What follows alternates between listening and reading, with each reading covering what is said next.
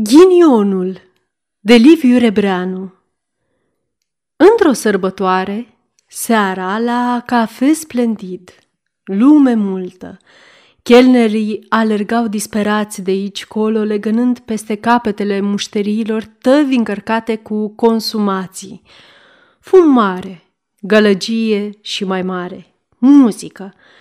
Eu la o meșcioară, singur, Așteptam cu resemnare un biet jvarț comandat de două ceasuri. Îmi dai voie?" murmură cineva la spatele meu. Întorsei capul. A, tu ești Ioane!" Era Ion Popescu, șef de birou și prieten vechi, pe care nu-l mai văzusem de câteva luni. Un om mic, grăsun, cu capul rotund și creștetul pleșuv, cu fața rotundă, cu ochii rotunzi în niște haine cenușii deschise. Părea foarte abătut. Se așeză fără vorbă, punându-și pălăria nouă pe scaunul ce ne despărțea. Apoi își șterse chelia de nădușeală. Mă privi lung și blând ca pe un duhovnic și și zise puțin răgușit. Îmi pare bine că te-am regăsit. Am mare nevoie de un om să-mi răcoresc sufletul. Mă gândeam să-i spun o vorbă de compătimire sau de încurajare, dar nu-mi dă dură gaz. Nu-ți poți închipui, dragă, ce pacoste când se ține ghinionul de capul omului. Pare ridicol și în realitate e îngrozitor. Îți amărăște viața, te nenorocește, te, te, te zăpăcește. Încercai să-l asigur că înțeleg, deși nu înțelegeam nimic. El însă mă opri cu un gest. Las, ai să vezi. Am motive grave să vorbesc așa, căci de câtva vreme ghinionul e umbra mea. Dar ce am pățit azi mă pune pe gânduri, e prea mult. Se încălzi și, ca să mă convingă mai bine, trecu mai aproape pe scaunul ce ne despărțea continuând ah, Acum să vezi și să judeci. Aseară am fost la masă pe Crișan. Pe Crișan trebuie să-l cunoști. Un fil fizon cu ceva parale și cu dungă la pantalon. Îmi vine prin casă mai de mult, fiindcă nevastă mea îl găsește interesant și bine crescut. Mie mi-e antipatic, dar nu puteam zice nimic, că ar fi părut că gelos. Și eu am oroare de ridicol. În sfârșit, după cafea, nevastă mea ce să mai născocească? Haidem la un cinematograf, să ne distrăm.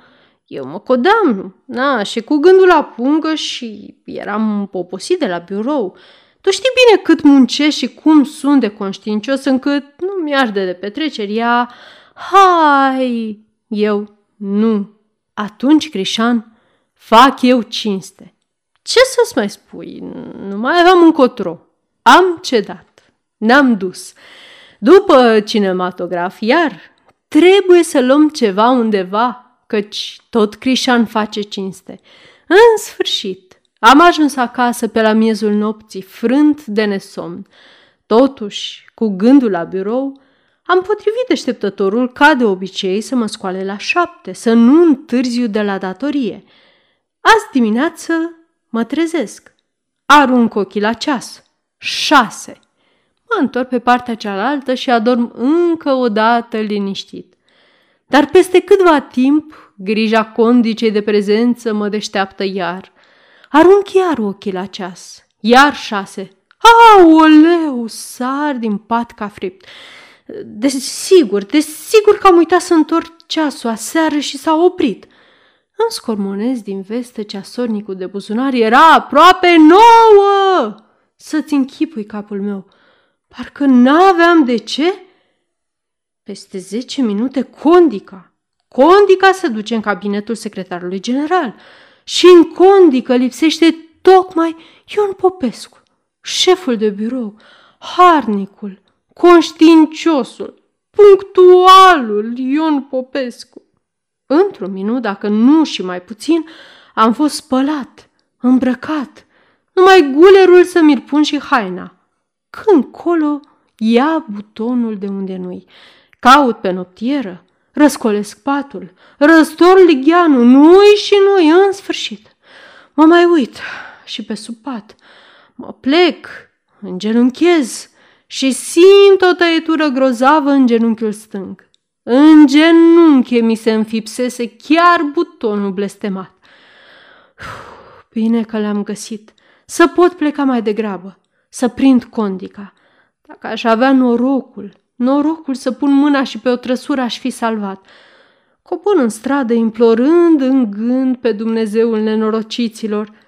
Tramvaiul, cei drept, trece pe la poarta noastră, dar nu speram să-l pot lua, căci tramvaiul nu sosește niciodată când ești grăbit. Însă cum pășesc pe trotuar? Iată tramvaiul și încă gol. Mă având cu ceasul în mână, slavă Domnului, mai am cinci minute. Conductorul mă asurzește cu o sirenă hodorogită, vatmanul de curent, pornim. Dau să plătesc, să scot portofoliul. Nu-i, îngălbenesc. Atâta mi-ar mai lipsi să-mi fi pierdut banii. Caută-te prin haină, prin vestă, pe din afară, pe dinăuntru, degeaba. Mi s-a furat, mă gândesc înfricoșat. În vagon sunt numai patru călători, care par oameni de treabă, de altfel nici nu m-am apropiat de ei. Pe jos, nu-i.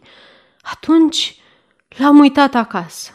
Are să-l găsească servitoarea și, cum servitoarea e ticăloasă de te fură din ochi, într-o clipire m-am repezit la scară.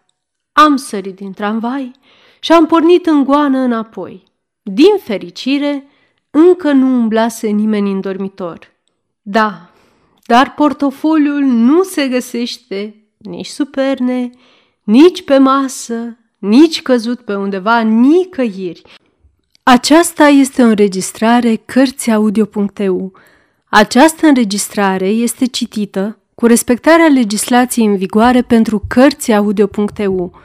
Copierea, repostarea, multiplicarea, vânzarea, închirierea și sau difuzarea publică a acestei înregistrări, fără acordul scris al Cărțiaudio.eu, constituie infracțiune și se pedepsește conform legislației în vigoare. Pentru noutăți, vă invităm să vizitați site-ul www.cărțiaudio.eu și să ne susțineți cu un like, subscribe și follow pe canalul de YouTube Cărți Audio. Îi puteți susține prin donații pe naratorii voluntari ai acestui canal. Vă mulțumim și vă dorim audiție plăcută în continuare. Va să zic că trebuie să fi umblat cineva. Încep să strig și să înjur. Nevastă mea apare vopsită și indignată. Cine, bunule? De ce faci scandal? Portofoliul! Servitoarea! Răcnesc eu într-una disperat. În loc să zbieri ca un măgar, mai bine l-ai căutat la tine prin buzunare. Da ce? Nu l-am căutat? Crezi că eu sunt smintit? Mă răstesc eu mai furios, vârându-mi instinctiv mâinile adânc în buzunarele pantalonilor. Și ce să vezi? În buzunar, portofoliul, întrerup eu zâmbind înțelegător. Da, portofoliul, ghinionul. Vezi, dumneata, nu-l căutasem bine. Nu-i nevoie să-ți spun că eu n-am mai zis nici câr și nici mâr și că nevastă mea m-a petrecut până în curte cu blagoslovenii. Ce mai păsa bine că am scăpat și să dea Dumnezeu să găsesc iar un tramvai. M-am postat încredințat în poartă. Ei bine, zece vagoane au trecut în jos și niciunul în sus, spre minister, de trăsură nici pomeneală. În sfârșit, pe la nouă și jumătate, aduce Dumnezeu un vagon în direcția mea, dar arhiplin, încât scările se rupeau de oameni. Încerc și eu să mă agăț, să mă îmbrâncesc. Nimic. Vagonul pleacă, eu rămân. Altă jumătate de oră. Alt vagon. Altă luptă să mă urc. El pleacă, eu rămân. Cred că în stația aceea am îmbătrânit zece ani. Dacă mai aștept tramvaiul, mă apuc aici prânzul. Îmi zisei în cele din urmă, resemnându-mă să pornesc pe jos. Atunci, de-abia se trezește și norocul meu și îmi scoate în cale o trăsură goală. Hai, birjar, galop! Chiar în galop m-a dus până la minister. Firește, ghinionul nu mă slăbește. N-am bani mărunți și birjarul minte că nici el nu are. Trebuie să-i dau un sutar pentru o cursă de trei minute. Poarta ministerului închisă. Portarul nostru, cu barba de mitropolit, nu-și arată chipul în geam. Bat discret și nu vine. Bat mai cu inimă și nu vine. Îmi vinețesc pumnii până ce cadadixește să apară și încă cu o mutră mirată și nedumerită. Deschide, omule, ori nu mă cunoști. Da, dar ce poftiți, domn șef? Condica. Condica s-a retras? Care condică? Idiot ești, condica de prezență! Mă privește, mă cântărește, zâmbește amical. Ce, domn șef, ați uitat că azi e sărbătoare și n-avem serviciu? Mă mir că nu m-a trăsnit acolo pe loc. Așa era. Bărbosul avea dreptate. E sărbătoare. Numai un ghinion nebun poate face pe un funcționar să uite o sărbătoare. Stătui cât stătui dobitocit în fața portarului, care desigur credea că sunt beat. Pe urmă plecai necăjit, firește. Pe nevastă mea care se interesează mai mult de pantalonii cu dungi ai unui filfizon decât de viața bărbatului ei – Eram hotărât să o muștruluiesc. Prea am fost blajin cu ea totdeauna de mi s-a urcat în cap. Sosesc tocmai destul de îndrăjit ca să-i pot face scena cuvenită. Poarta închisă. Altă poznă. De ce-i poarta închisă ziua în amiaza mare? Sun. Într-un târziu vine servitoarea, deschide și când mă vede înlemnește – mi-a trecut un fior prin inimă. Aici s-a întâmplat o nenorocire. Fata dă să fugă înainte, probabil să anunțe că am venit. Stai! Înapoi! șopti încruntat. Intru hoțește. Trebuie să aflu tot. Acum, ori niciodată. Mă duc drept la atacul nevestei. Încuiat. Nu mai dau seama ce fac bat. Nu ți-am spus proasto că nu sunt acasă pentru nimeni? Era glasul ei. Deschide imediat că eu. Nu știu cât a trecut, dar m-am pomenit, zdrângănind cu pumnii în ușă. Furia mă sugruma. Simțeam că am să-i ucid pe amândoi. Orice ar mai fi pe urmă, atâta ticăloșie, atâta grozăvie, în sfârșit. Deschide. Năvălesc înăuntru și o găsesc, închipuiește-ți. Cu Crișan, zic eu compătimitor. Singură, dragă, singură. Asta e culmea ghinionului. Și doar sunt sigur că nu s-a închis ea de florile mărului în casă, firește. Mi-a înșirat explicații berechet că așa și pe dincolo, dar eu zevzec. Am mulțumit și am stăruit într-una. M-ai înșelat, mizerabilo! Unde ți-ai ascuns amantul? Asta până ce am înfuriat-o și a început ea să răcnească. Atunci m-am potolit și mi-am dat seama cât am fost de caragios. Nevestei mele e greu până ce începe scandalul, că pe urmă nu îi mai ții piept nici cu o companie de jandarmi, fiindcă eu o răcnisem și mai ales fiindcă devenea tot mai amenințătoare, am crezut că e cu minte și înțelept să renunț la dejun și să-mi schimb ghinionul și foamea pe trotuarele pline de lume și de soare, în stradă. Apoi m-am liniștit de-a binelea și am înțeles limpede că opintirile mele sunt zadarnice. Nu poți lupta cu ghinionul când te urmărește de aproape. Trebuie să te supui toanelor lui să te faci mititel și să te resemnezi. Așa am făcut. Și prin urmare m-am ciocnit cu un stâlp de felinar. Era să mă calce o trăsură cu un cal și un automobil. M-am amestecat într-o învălmășeală unde m-am ales cu câțiva pumni încasați și altele, prea multe, încât nici nu mai crede. Acum sunt pregătit și oțelit pentru orice. Nu mai cârtesc. Nu mă sperie nici fulgerile iubitei mele consoarte care trebuie să mă aștepte cu nerăbdare. Numai până acasă să pot ajunge teafăr. Mi-e frică, îți mărturisesc, să nu-mi cadă o cărămidă în cap, să mă omoare, nu de alta, dar prea ar fi de pomină să ți se tragă moartea din ghinion. Tăcu. Mă privește spăimântat și umil, așteptând parcă ceva împrejur.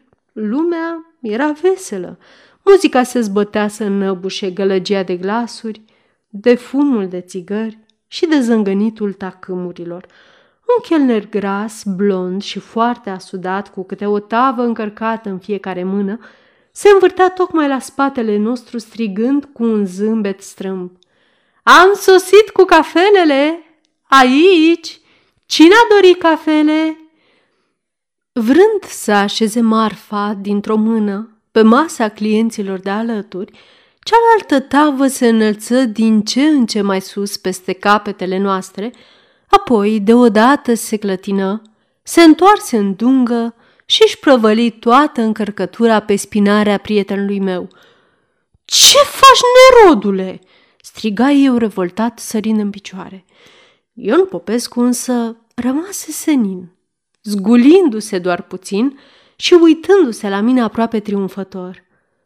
Lasă, nu-i nimic, bine că ne-a fost cărămidă murmură dânsul, în vreme ce chelnerul privea năucit la șprițul, jvarțul, capuținerul și tortul ce se amestecau pe haina cenușie deschisă a prietenului meu. Trecu o clipă grea, întovărășită de muzica neobosită și de râsetele vecinilor. Pe urmă, Ion Popescu zise iar, încercând să zâmbească. Ah, acum cred că pot pleca mai liniștit. Acum cred că s-a spart ghinionul.